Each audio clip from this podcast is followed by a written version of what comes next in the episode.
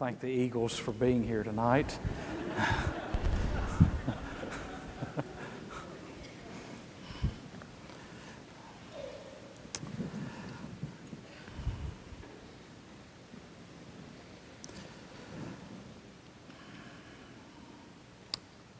Sometimes you have to wait to see what God wants to do in you, with you, or through you. When we are younger, we're very impatient because we want God to do it now. And sometimes He says, No, I'm, I'm going to build some patience in you and I'm going to make you trust me. And uh, part of that is where we become intimate with God because we begin to talk to Him about the things that matter to us, the things that are on our heart, the things that are important to us. And He either affirms that or He takes it away and gives us something better. Uh, I'm just going to share a little personal note here at the beginning, and then uh, I want us to look a number of scriptures. You can turn to 2 Peter if you want to, 2 Peter chapter 3. But uh, Friday was a Friday was a good day uh, for me anyway. Um, on Friday, I got a letter from a gentleman who has a, a uh, Christian book distribution company that has about 21,000 subscribers, and he wants to talk about offering the Havner book on that uh, subscription list. And then I got an email on Friday that it looks like there's a possibility that it will be in all the Lifeway uh, bookstores around the country. And so uh, part of my prayer has always been that uh, I could be used of God to help keep Vance Havner's name alive because he is one of the most famous Southern Baptists of the 20th century and has been largely forgotten by our denomination. And uh, so, one of the things I've prayed for is for God to open doors and to do some things. And uh, he would be embarrassed that anybody ever mentioned that, but he's dead, so he can't argue with me. So. But that's one of those things that I had to wait 15 years to see become a reality. And in the middle of that, God taught me some things. He taught me some things about priorities and about importance and about patience and about trusting Him and taking Him at His word and believing that when He's promised me He's going to do something, He will in fact do it in His time, not necessarily in mine.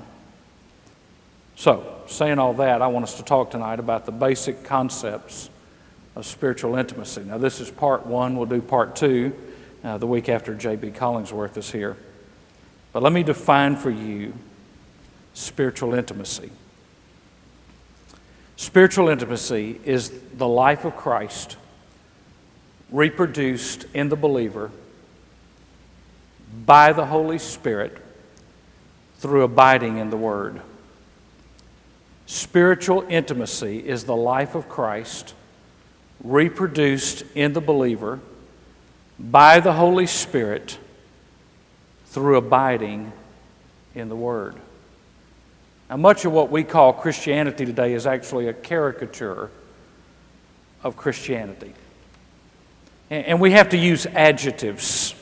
You know, we have to say, oh, well, they're a spirit filled Christian, or they're a, an anointed Christian, or they're a, a committed Christian, or they're a commissioned a Christian who's committed to lordship. Or we go to the other side and we say, well, they're a backslidden Christian, and they're a carnal Christian, or they're a Christian that's out of fellowship. And because we've so watered down the word Christian and what it means, we have to come up with terms around it to define it. Vance Havner said that, had a great quote. He said, How many times have I heard upon arriving at a church, this will be a poor week for revival?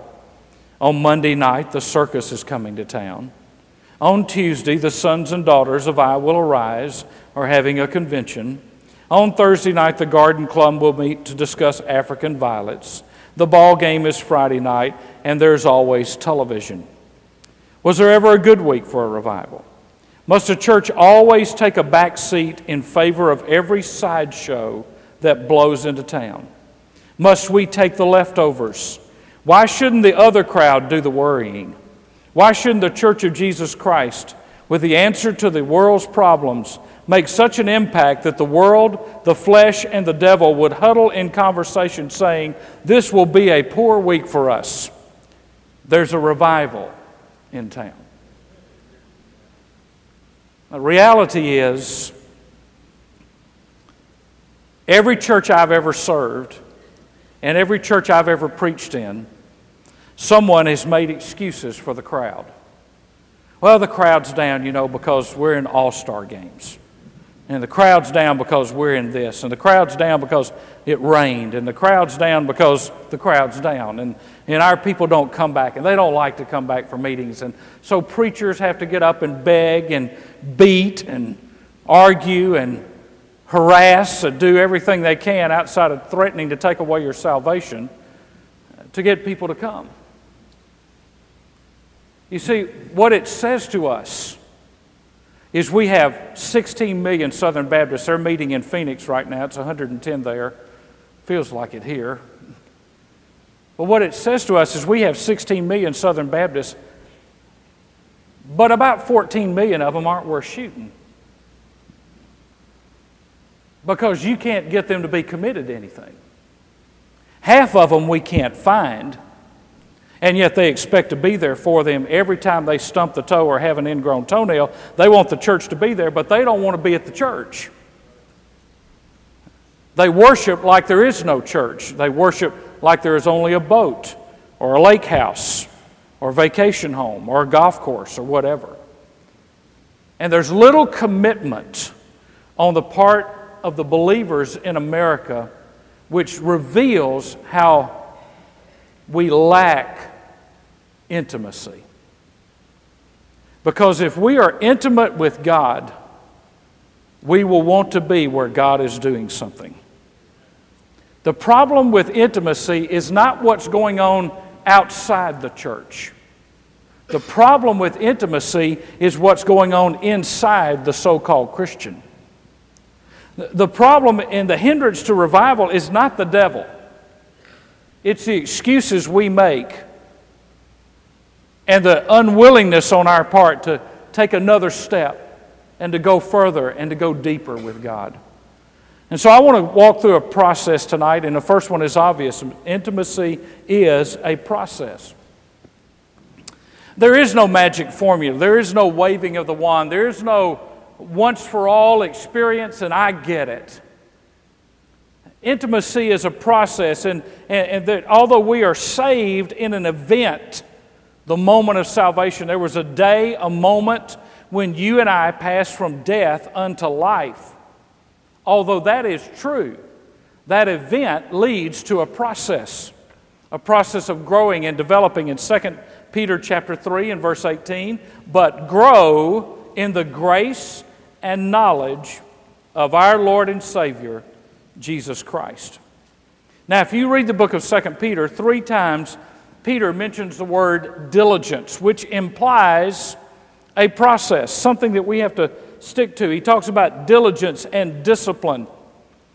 You see, we're not just to grow, we're to grow healthy and to be healthy in our walk. Now, if you look at 2 Peter chapter 3, you will see four beloved statements. Four times he uses the phrase beloved. In chapter 3, verses 1 and 2, he says, Beloved, be mindful. Be mindful. Get your head in the game. Secondly, in verse 8, he says, Beloved, be not ignorant. You know, that's the largest group in the Southern Baptist Convention is the ignorant brethren. You'll get that in a little bit. I would not have you, ignorant brethren. I always love that sentence. I may get that written on my tombstone. I, I, better not go there. Verse 14, beloved, be diligent. Be diligent. Verse 17, beloved, beware. Be mindful, be not ignorant, be diligent, and beware. Now, if you read 1 Peter, the theme of 1 Peter is grace. Now, remember what verse 18 says grow in the grace and knowledge of our Lord Jesus Christ. The theme of 1 Peter is grace. The theme of 2 Peter is knowledge. Grace and knowledge go together. They are not separated, they are not divided. They are together in God's economy. And what Peter is trying to help the church and believers to understand is if you're growing in grace, you're also growing in knowledge, and growth is a process. When we quit growing, we start dying. The moment our bodies quit growing, they in effect begin the process of dying. One of the great errors to me in the church is that we have people who have an evangelistic strategy just get them saved. Just get them down the aisle and get them to make a decision. That's my problem with some of the so called ministries that are around that will have six or seven hundred people saved in an event where they tear up phone books and blow up water bottles. You can figure out who I'm talking about and you go to that church a year later and say, How many of those people have you baptized and are active and involved in your church? And I can tell you one church in Atlanta, Georgia, had 650 people walk the aisle and were baptized, and they could not, eh, six months later, find one. Not one that was actively involved in the church. I would say to you that those people are doubly damned to hell because they think they're saved because they walked an aisle and made a decision, but a decision for Christ is life changing. And you better not have an event that brings people in if you're not ready to train the babies in how to walk. It's not enough to birth babies. You have to be prepared to nurse them, to train them, to change them, and to grow them in the grace and knowledge of Jesus Christ. Now, Peter talks in 2 Peter uh, 18 about the fact that these apostates and these false teachers are going to come and they're going to target young believers. They're going to try to infiltrate. And what he wants them to do is not just realize that you've taken a step, but you are now in the process of a, of a walk. It literally reads, Be constantly growing. Don't ever stop growing. Always growing in your mind and in your heart the, the things that I know that, that some people do to constantly grow. Uh, Warren Wiersbe told me about some things he does to keep his mind sharp at 72 years of age, and, and it's phenomenal. I mean, he does things every day to keep his mind sharp that I can't even do. I, I mean, I just, when he tells me that, I go, uh, don't give me one. I, I can't do that. I, I'm not that smart. You know, it, it, he says, don't ever stop growing. And what I think happens to us is we reach a certain point and we get comfortable and we say, well, that's it. That's all I want. I've got all of God I want. I'm going to get to heaven when I die. I may be saved as by fire, but at least I'll get there.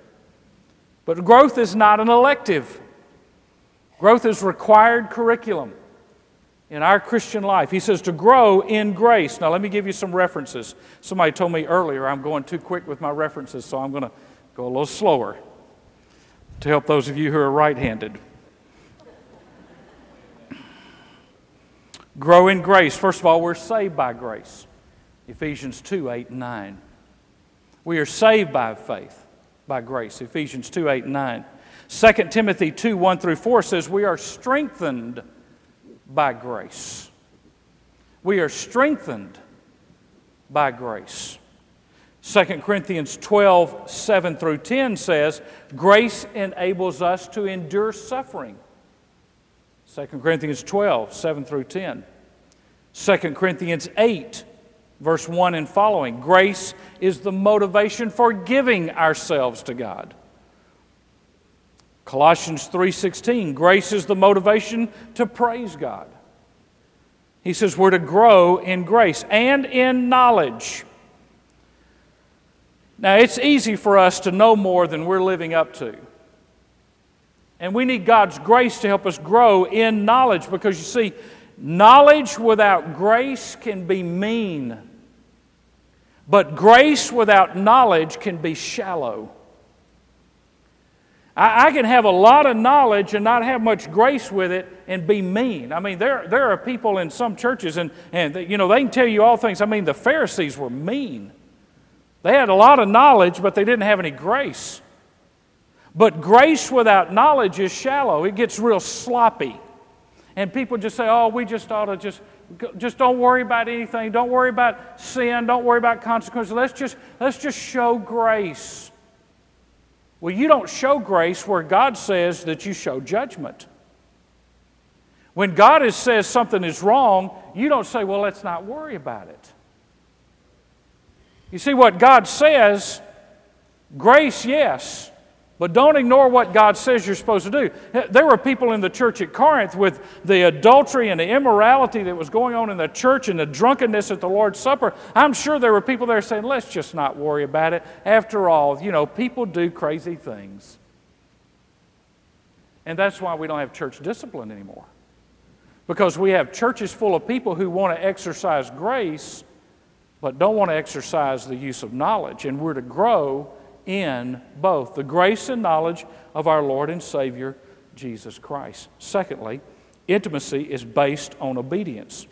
James chapter 4 and verse 17. Therefore, to the one who knows the right thing to do and does not do it, to him it is sin. Now, that verse alone would wipe out most believers. The one who knows what is right to do and does not do it, it is sin. Now, I realize I'm speaking to the choir, choir, and I'm speaking to the family, okay? Do you think anybody that was in church this morning knows somewhere in their background, in their raising, or what they've heard, I should be at church on Sunday night? You think anybody knows that that comes just on Sunday morning? You know what? Every time they miss Sunday night, they're sinning against God. When they're just sitting around watching television, whatever they're doing, because the scripture says to forsake not the assembling of yourselves together. So when the body assembles, I'm supposed to assemble with it, if I'm physically able to do so. So we have people that left church today and they left, they stood through church, they sang songs to God, they listened to a sermon, they maybe even took notes, and they walked out the door with no intention of ever coming back and having anything to do with tonight. If Jesus had announced he was going to be here tonight and reveal his plan for the second coming and tell us what the end of the Left Behind series is going to be like, they still wouldn't have come back. They just wouldn't have. Why? They've already got their plans. They've already made their plans and never included God in them. Now, I want you to listen to this quote very carefully. Gary Gulbranson said, One of the reasons people find it hard to be obedient to the commands of Christ is that they are uncomfortable taking orders from strangers. One of the reasons people find it hard to obey the commandments of Christ is because they are uncomfortable taking orders from strangers.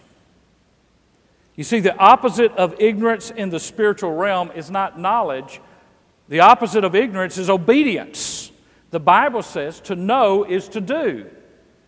The Bible teaches when you know something, you act on it. We're responsible. I am responsible, ladies and gentlemen, for every sermon I've ever heard, every Bible study I've ever sat in, every camp I've ever attended, every disciple now I've ever been a part of. I am responsible for every word spoken, whether I acted on it or not.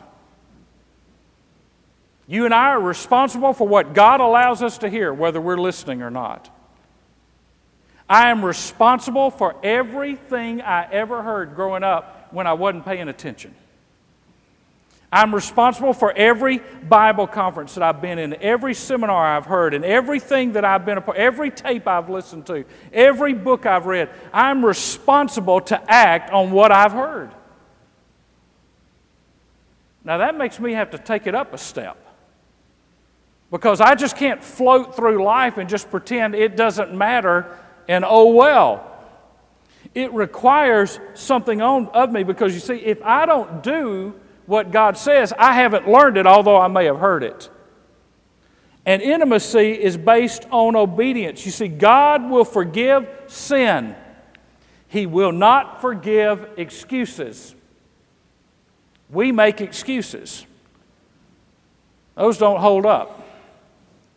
God will forgive sin, he won't forgive making excuses. Aristotle said this, a great quote by a pagan Wicked men obey from fear, good men from love. A.W. Tozer said, True faith commits us to obedience. Obedience is what you and I were made for. How do I have an intimate relationship with God? I obey what God says to me. Thirdly, intimacy is an inside job. Turn to the book of Galatians. Intimacy is an inside job.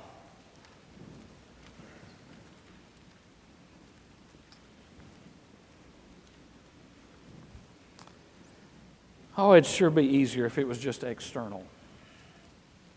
If it was just keeping rules. Legalism is so much easier than walking by faith. But intimacy is an inside job, which means it's God working out of me what He's worked into me. Galatians 5:19. Now the deeds of the flesh are evident, which are by the way, don't let anybody see you do this, but underline any of these that you know that so called Christians do immorality, impurity, sensuality, idolatry, sorcery or witchcraft, enmities, strife, jealousy, outbursts of anger, disputes, dissensions, factions, envying, drunkenness, carousing, and things like these, of which I forewarn you, just as I have forewarned you, that those who practice such things will not inherit the kingdom of God. Notice what I said so called Christians. Now, what this is, Paul is listing the stuff that just rolls off the assembly line of our flesh. Mean, you don't have to try to do this, this is just what comes out of your sinful, fleshly nature. That's just what rolls off. And, and, and, in verses 19 through 21, he's not writing to lost people, he's writing to Christians. Now, somewhere by Galatians 5.19, let me have you write some references because there are some similar lists that Paul gives in some other books. Romans 1, 29 through 32. Romans 1, 29 through 32. 1 Timothy 1, 9 and 10, and 2 Timothy chapter 3, verses 2 through 5. See, what he's telling us is, is there's nothing in our flesh that can produce righteousness. Our flesh produces immorality and impurity and sensuality, anger, disputes, dissensions, factions, envying. That's what our flesh produces. And our flesh can never produce acts of righteousness. And even if we do good, it's with the wrong motive.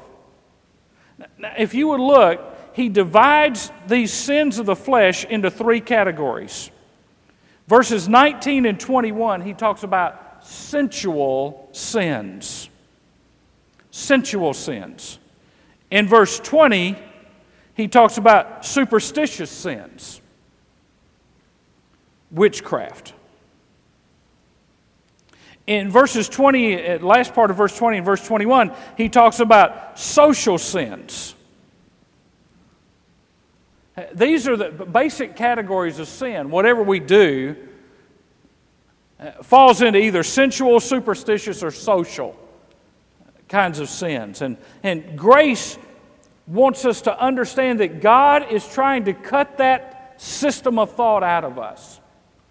He's trying to change the way we think. So he follows these works of the flesh with the fruit of the Spirit. Now, if you would, I want you to just do this. The deeds, verse 19, just underline the word deeds or works, whichever one it is in your translation. The deeds of the flesh or the works of the flesh. And then in verse 22, the fruit of the Spirit is love, joy, peace, patience, kindness, goodness, faithfulness, gentleness, self control. Against such things there is no law. Now, those who belong to Christ Jesus have crucified the flesh with its passions and desires. Now, people talk about the fruits of the Spirit. There's really just one fruit, it comes in nine flavors, kind of like a roll of lifesavers. There are nine flavors, and they're all nothing more or less than the life of Christ reproduced in us. And he compares these works of the flesh and this fruit of the Spirit. This internal transformation that takes place in us through the power of the Holy Spirit has an external manifestation. Jesus said, By their fruit you will know them. So if somebody calls themselves a Christian, says, Oh, I'm a member of a church, and have you ever thought the fact how many people you could have led to Christ if they hadn't joined a church? I'm a member of a church. But what's the fruit in their life? What is the evidence of fruit in their life? You see, the, the legalists will get into, well, this is what I don't do. And the legalist doesn't smoke and doesn't chew and doesn't go with girls who do. Well, neither does a light pole, but you know, the legalist has all his little rules of things he doesn't do. But the believer who is walking in intimacy with God has fruit that just kind of flows out of him love and joy and patience and peace and kindness. It's what he's doing as a result of who he is and what Christ has done inside of him. Now, look at this contrast between the deeds of the flesh and the fruit of the Spirit. When I think of deeds or works, I think of a machine that turns out products. You do certain things and it makes certain products. You, you build a machine and that machine makes certain products. And the word deeds makes me think of this is the effort, the labor, the work that I do. This is what men do, what people do.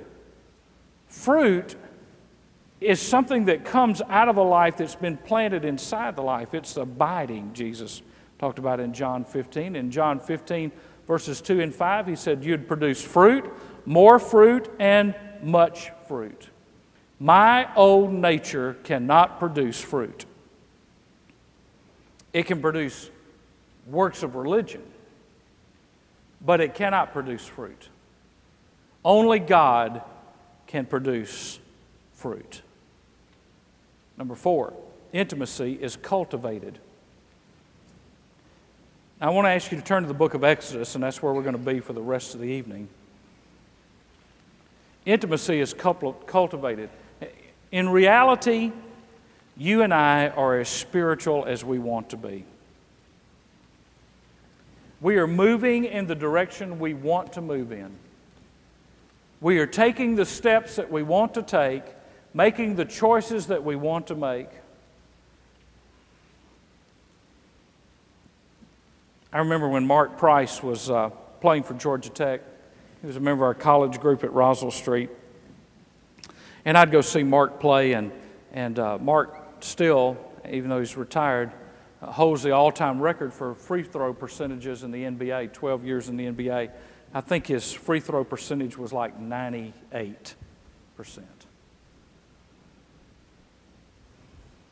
And I have kids in my youth group say, Man, I want to be a ball player like Mark Price. I said, No, you don't.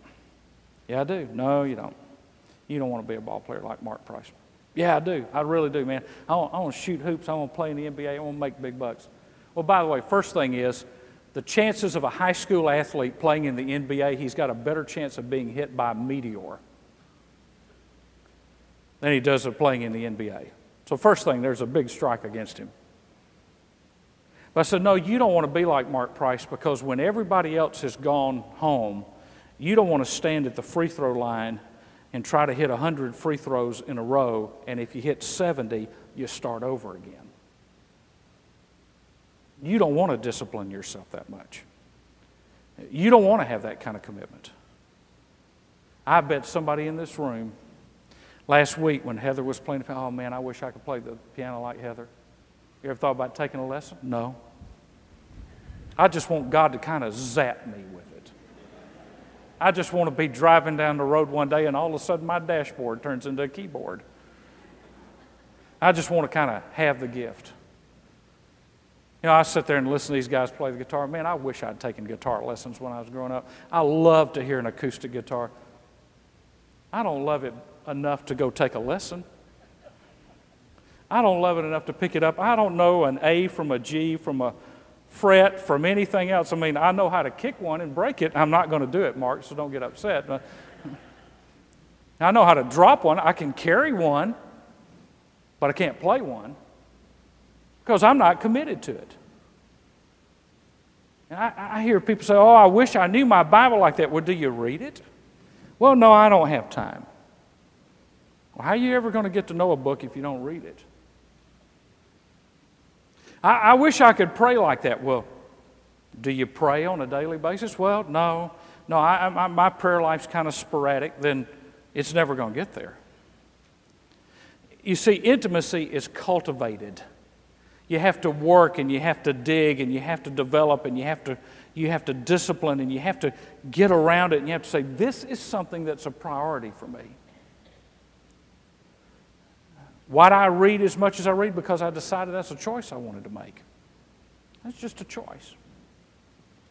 I would choose to read and I would choose to learn. And I hear people say, Well, I want to be closer to God. But what they want, again, is that kind of mystical. They, they want Tinkerbell to come down and put some pixie dust on top of them, and they can go to some kind of Christian never never land and just kind of live out a fantasy world.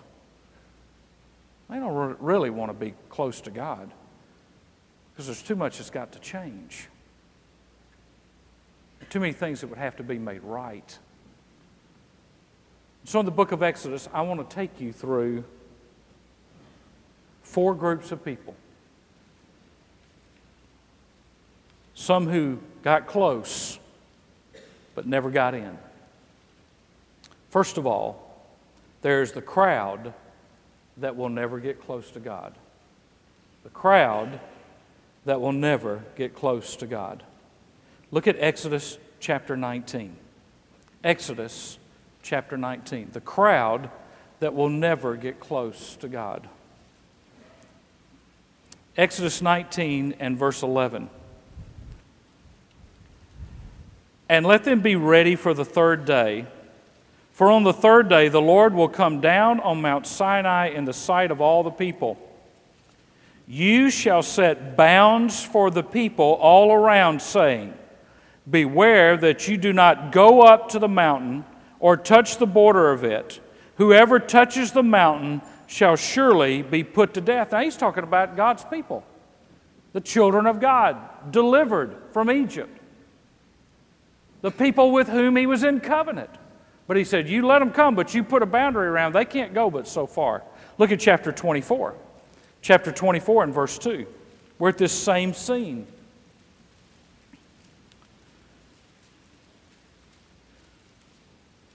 Moses alone, however, shall come near to the Lord, but they shall not come near, nor shall the people come up with him.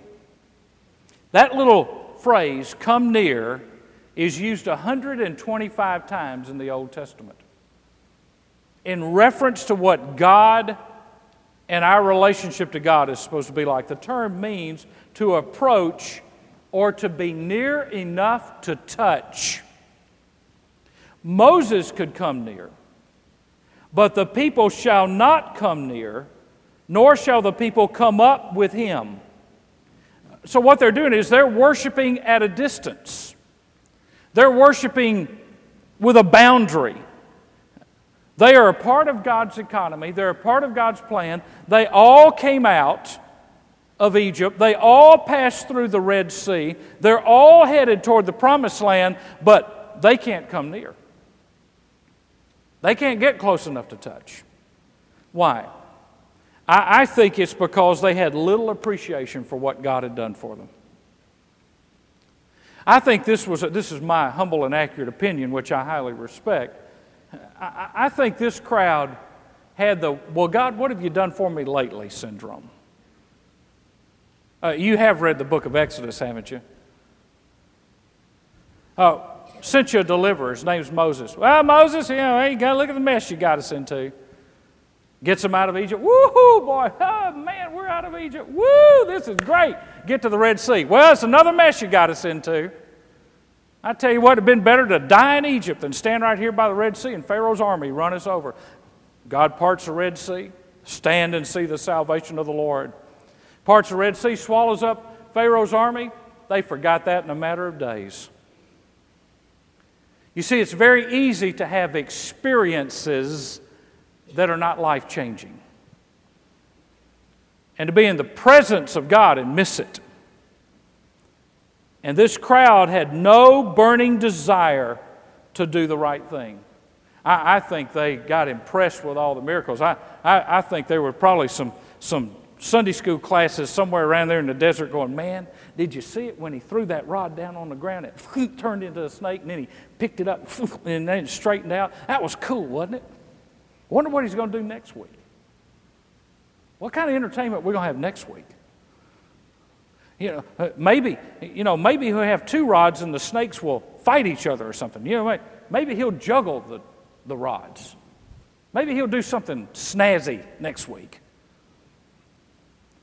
Remember when Jesus was walking down the road and the woman with the issue of blood worked her way through the crowd? She'd gone to all the doctors.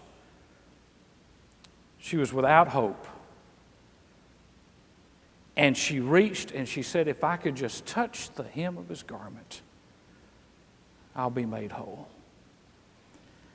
And in desperation, she reached and she touched the hem. She just touched the tassels, the fringe on the garment that Jesus was wearing. And Jesus had a crowd of people around him, and he stopped and said, Who touched me? And the disciples, being wise men, said, Lord, are you dumb? What do you mean, who touched me? The crowd throngs you. I mean, this crowd's pushing and shoving, and we're just trying to get through the crowd, Lord. How could you ask him? Well, he's not as bright as I. I'll tell you what, he is a carpenter's son. I think the hammer fell on his head. He's not very bright. Who touched you? And Jesus said, Someone touched me, for I perceive that power has gone out of me. You know what the crowd is? This crowd that's mentioned in Exodus 19? They're the crowd that come to church and throng God. They're pushing and shoving. They're positioning themselves. They're at church to be seen of men, or so the Sunday school teacher won't call them this week. And they're, they're positioning, they're juggling, but they're thronging God, but they're not touching and finding power. Philippians 3:18 says for many walk of whom I have often told you and now tell you even weeping that they are enemies of the cross of Christ whose end is destruction whose god is their appetite and whose glory is in their shame who set their minds on earthly things. Majority of people I think in churches are thronging Jesus, not touching him. And I think there are a lot of people in churches whose God is their appetite. They're just going to find out if there's a good show this week. You're going to entertain me? You're going to make me feel good? You're going to ring my bell? You're going to get me pumped up? I need a show. I need excitement. I need something that just jazzes me and gets me all excited and worked up. I want to tell you something, folks. You can jump pews, but if you don't walk with God, you're never going to be intimate with Him. It's not how high a person jumps on Sunday, it's how straight they walk on Monday that says whether or not they're intimate with God. This is the first group. Second group is the crowd that will not sell out. Look at verse 9 of chapter 24. The crowd that will not sell out Verse 9, chapter 24. Then Moses went up to Aaron, Nadab, and Abihu, and the 70 elders of Israel, and they saw the God of Israel. And under his feet there appeared to be a pavement of sapphire as clear as the sky itself. Yet he did not stretch out his hand against the nobles of the sons of Israel. And they saw God, and they ate and they drank. The word saw means to behold or to discern. They knew exactly where they were, they knew what was going on. Moses had taken this group up and said, Hey guys, let's go have a weekend retreat. And the speaker is going to be Jehovah God. And they saw him and they were aware of his presence and they ate and they drank. They were in his presence, they were aware of the divine presence. They were conscious of the nearness of God, but they were not changed. I mean, they ate in the presence of God, the God whose name they were scared to even pronounce. They, they, they had a fellowship supper in the presence of God, but this is the same group that in a short time is going to be raising money to build a golden calf.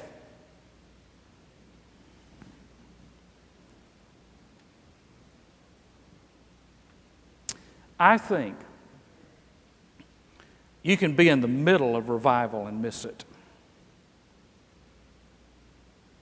I think a person can be in the middle of an outpouring of the Holy Spirit of God and never know it happened.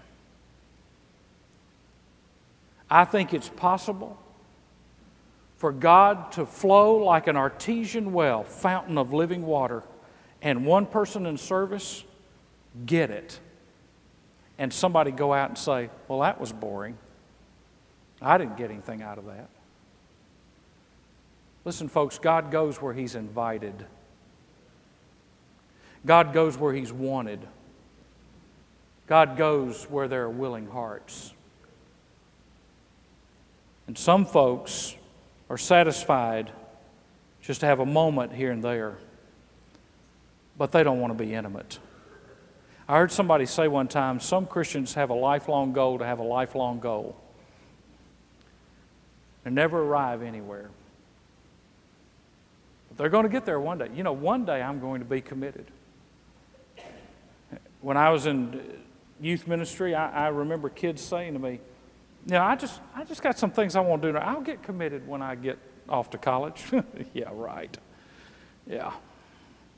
Knock yourself out. You go to University of Georgia and you go to University of Auburn, you go anywhere else you want to go, and if you're not walking with God when you get there, you're certainly not going to do it when you hit the campus fraternities and sororities are going to make sure you're going to be drunk as a skunk the first weekend, and your mama ain't going to be there to get you out of bed and go to church. You know, no, I don't buy that lie. Well, you know, I just got, you know, I've got time and I've got freedom. And, you know, when I get married, I'll get serious about God. And then they get married, come to church, want the preacher to marry them, want God to bless marriage, and then they never show up. Well, when we have kids, we're going to get active. And before you know it, they're senior adults and they're still telling God what they're going to do one day. Can I give you a principle? If God is not worth your best years, don't you throw him your last years and call yourself a Christian. If God's not worth the best that you've got, then don't give him leftovers. Either give him the best or don't claim him. But don't give him just the crumbs of a life that's been wasted when you could have given him your best. Thirdly, there's a congregation of the committed. This is the remnant. Exodus 24 and verse 12. Now the Lord said to Moses, Come up to me and to the mountain and remain there, and I will give you the stone tablets with the law and the commandment which I have written for their instruction. So Moses arose with Joshua his servant, and Moses went up to the mountain of God. The remnant. Now, have you noticed? It's gone from a million or so people who have come out to about 70 people who have gone up and now God says, Moses, I'm about to give you the most significant thing I've ever put in the hands of man my law, the tablets.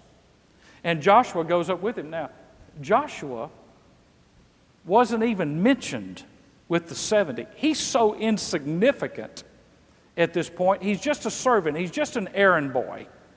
He's so insignificant, he doesn't even come up on the radar screen in this group of, of 70. But now Moses and his servant Joshua went up to the mountain of God. Now go to chapter 33, and you'll find out why. In chapter 33 of Exodus, you'll see why God let Joshua go up with Moses as far as he did. Exodus 33 and verse 10. When all the people saw the pillar of cloud standing at the entrance of the tent, now remember, this is after they've sinned and after God's you know, threatened he's going to just wipe them all out. All the people would arise and worship, each at the entrance of his tent. Thus the Lord used to speak to Moses face to face, just as a man speaks to his friend. When Moses returned to the camp, his servant Joshua, the son of Nun, a young man, would not depart from the tent. Here's why I think Joshua was included and why Joshua became the successor of Moses because he wanted it more. He knew there was something more. He didn't go inside that tent with Moses when he met with God, but he stayed around the tent after Moses met with God because he thought, you know, there may be just a little of the glory may fall over here on me. I may get a chance. I may see something. I may hear something. There was a holy dissatisfaction about Joshua. There was something within him that knew there's got to be more than just going and eating and drinking with God and then falling away and making a commitment and falling away and making a decision and not living up to it. There's got to be more to life than that. There's got to be more than rededicating your life every time you get in trouble.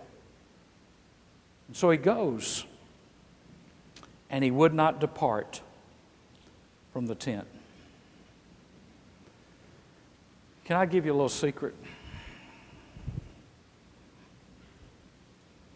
God can do a lot of things in your life if you'll just hang around. You just hang around. Moses left, he's gone back, Joshua stays. I have a principle that I live by. Staff knows I do this, my kids know I do this, my wife knows I do this. I always get there early and I always stay late. Somebody said to me one day, You're not very approachable. I said, You know, I'm one of the last five people to leave this church every Sunday night. I'm standing around, I'm just hanging out. You know, I don't know, does there some kind of fence around me that I don't see? You know, is there, is there like elect, are there like electronic sensors and lasers that, you know, I just hanging around. So I met Billy Graham. So I met Cliff Barrows, George Beverly Shea, all within five minutes. Everybody left. You know how preachers are. Preachers are like their members. When it's time for lunch, bless God, let's go. I mean, we got people that the minute it hits 12 o'clock, their, their ankles are turned toward the exit doors. I mean, their, their feet can go all the way backwards, getting ready to get out. I mean, at 5 till, they're getting the purse, they're getting the kids, they're grabbing everything else because we got to go to lunch. We've got to eat. God knows we need to eat. Look at us. We're drying up and blowing away. We've got to get out of here and we've got to go eat. And so we were in First Baptist Church Jackson. There were probably 3,000 people in the building. And a friend of mine and I said, Well, you know, if the restaurant's going to be so crowded, we've only got an hour off. Let's just skip lunch. And when you're in college, you can do that because you don't have any money anyway. So, you know, we just skipped lunch. And so we just went down to the front of the church and just kind of walked around. And out comes Billy Graham and Cliff Barrows and Bev Shea. I still have the Bible that they signed that day. You know what? There are 3,000 people there that day. I heard people say, I wonder if Billy Graham's going to be here. I wonder, I wonder if Billy Graham's going to be here. You think he'll show up today? You think we'd ever get to meet him? Could we ever do anything? You know what? You hang around, you might. You just might. When I go to the Cove, Every year, Norm says, you can't sit on the front row. And I sit on the front row. That's not a good seat. Yes, it is. I want to catch the spit when it falls off. And I sit right on the front under the speaker. I get there early, I stay late. I've had some great moments with some godly people by just carrying a package for them when they're leaving a meeting or offering to go get them a drink of water. The way I got Ron Dunn to eat lunch with me one day is because I hung around. I think there were maybe five people left in the room that night. And Ron was there, and I took my moment. My wife, she, this drives her crazy. She's not here, so I can say this it drives her crazy because she say, You've already talked to him, let's go. I said, Well, I may want to talk to him again. Who knows? They may want to talk to me. I doubt it, but they may. Never know. But can I tell you something? You never meet anybody if you're the last one in and the first one out, except yourself. If you want to meet somebody, you better get there early and you better stay late. I stood outside a stage door in New York two years ago so that my daughters could see a guy on Broadway who has a phenomenal voice. It was 17 degrees and it was a 30 mile an hour wind, and I literally thought my face was cracking and falling off in pieces. I was so cold. I was praying for a day like this where it's hot and muggy. I was about to die. Thousand people in that show that night. There were six people that met the guy who starred in it. And we went to the stage door and stood by a dumpster filled with smelly trash and waited 40 minutes in the cold. But I got a picture to prove it. And they floated all the way back to the hotel. Was that worth it? Yeah, it was worth it. For the joy that it brought to my daughters, it was worth it. Now, I begged that cab driver to stop the minute we got through with that, I can tell you that. But, folks, listen. Rushing in and out, we never find the presence of God. God's not on our clock, He's not on our timetable, and we can't rush in and say, okay, God, now, hit me. Let's go for it. Now, Lord, I got to be out of here at a certain time. Won't happen. Then the congregation of one, Moses. Exodus 24. Exodus 24.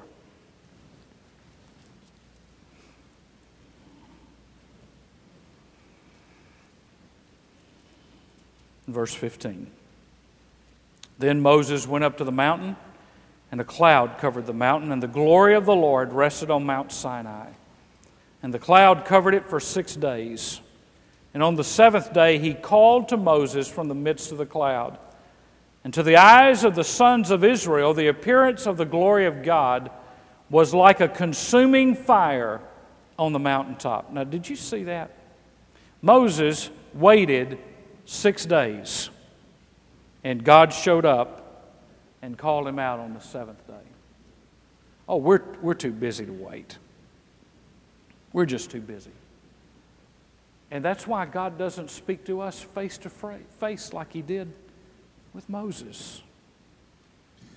That's why the glory of God doesn't come in our lives like it should because we're just trying to rush into the presence of God. And God wants us sometimes to wait to find out if we're serious, if we really want to be intimate with Him or if we're just looking for another experience and another high and another moment. Or do we really want God to do something in our lives that we never get over? When the story of Christianity in China is written, it will include the story of one Watchman Nee. Watchman Nee was a Christian scholar. He was brilliant. We all might not agree with his theology on certain things, but he was a godly man. Watchman Nee was a great writer, and when the communists began to come into China, they encouraged Watchman Nee to leave because he would never be allowed to live. Watchman Nee decided to stay, and he stayed as the communists overran China. The communists were so afraid of Watchman Nee's popularity that they wouldn't kill him but they imprisoned him because he continued to write.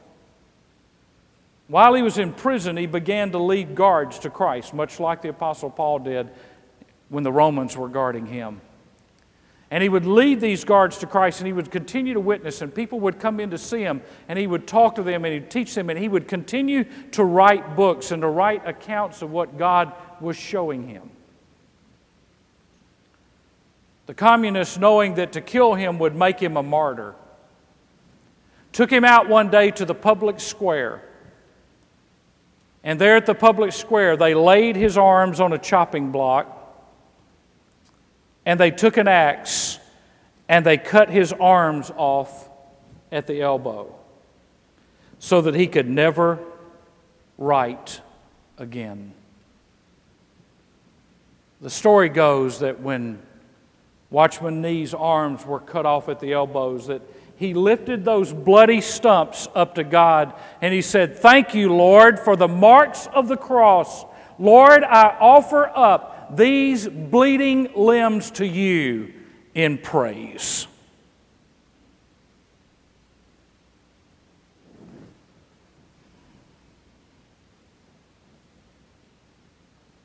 I wonder are we offering up anything to God in praise that would be worthy enough to be called a mark of the cross? Father, we ask you in Jesus' name to help us to see what it means to walk with you like we've never seen it before.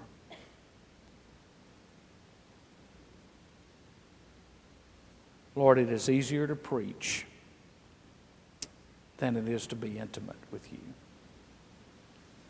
It is easier to serve in a church than it is to be intimate with you. It is easier to teach than it is to be intimate with you.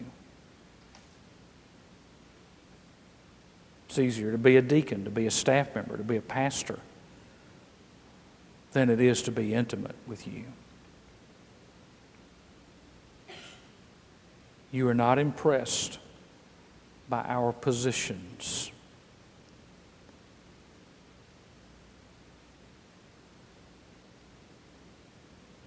But hunger for you gets your attention. Lord, this is a Sunday night, and these folks are here because they want to be, not because they have to be. And yet, Father, don't let any of us fall into the trap of being in the crowd that eats and drinks in your presence and sees you, but walks away from the moment unchanged. Lord, I want to be like Joshua and Moses. I, I want to have the ministry of hanging around.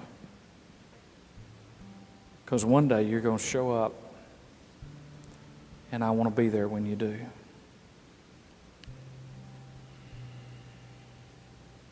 Lord, it took Moses 40 years on the backside of the desert to learn that he was nothing so that you could be everything for him.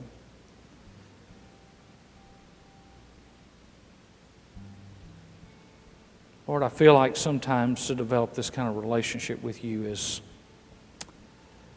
so one sided. You give so much, you share so much, you love so much, and I do so little.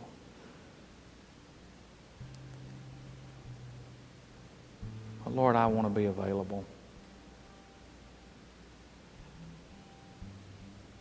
I want to be able to move past the barriers.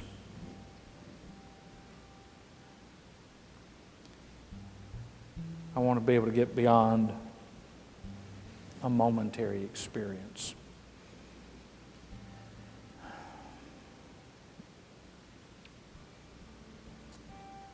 And I want to know you.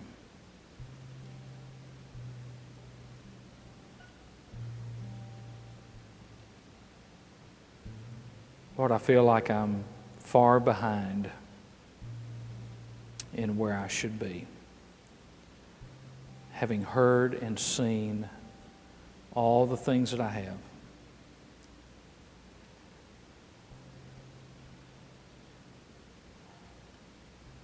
And I confess to you, Father, that too often I have squandered the blessings that you've given me.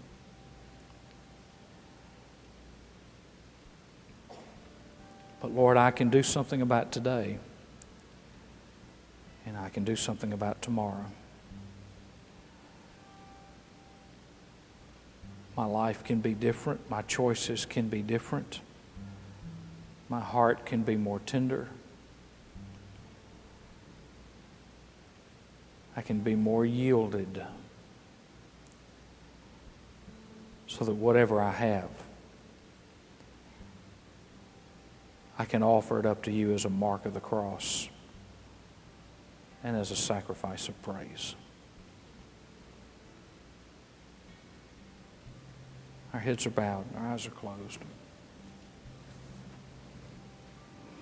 I just want to ask in these moments, Mark's just going to play quietly.